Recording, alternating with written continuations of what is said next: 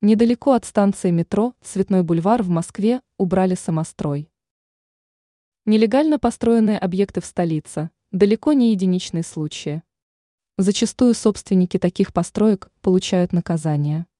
По информации ТАСС, пресс-служба Московской госинспекции по недвижимости со ссылкой на И. О. Начальника ведомства Ивана Боброва сообщила об обнаружении и ликвидации постройки, возведенной незаконным путем. Данный объект находился в Москве, недалеко от станции метро «Цветной бульвар».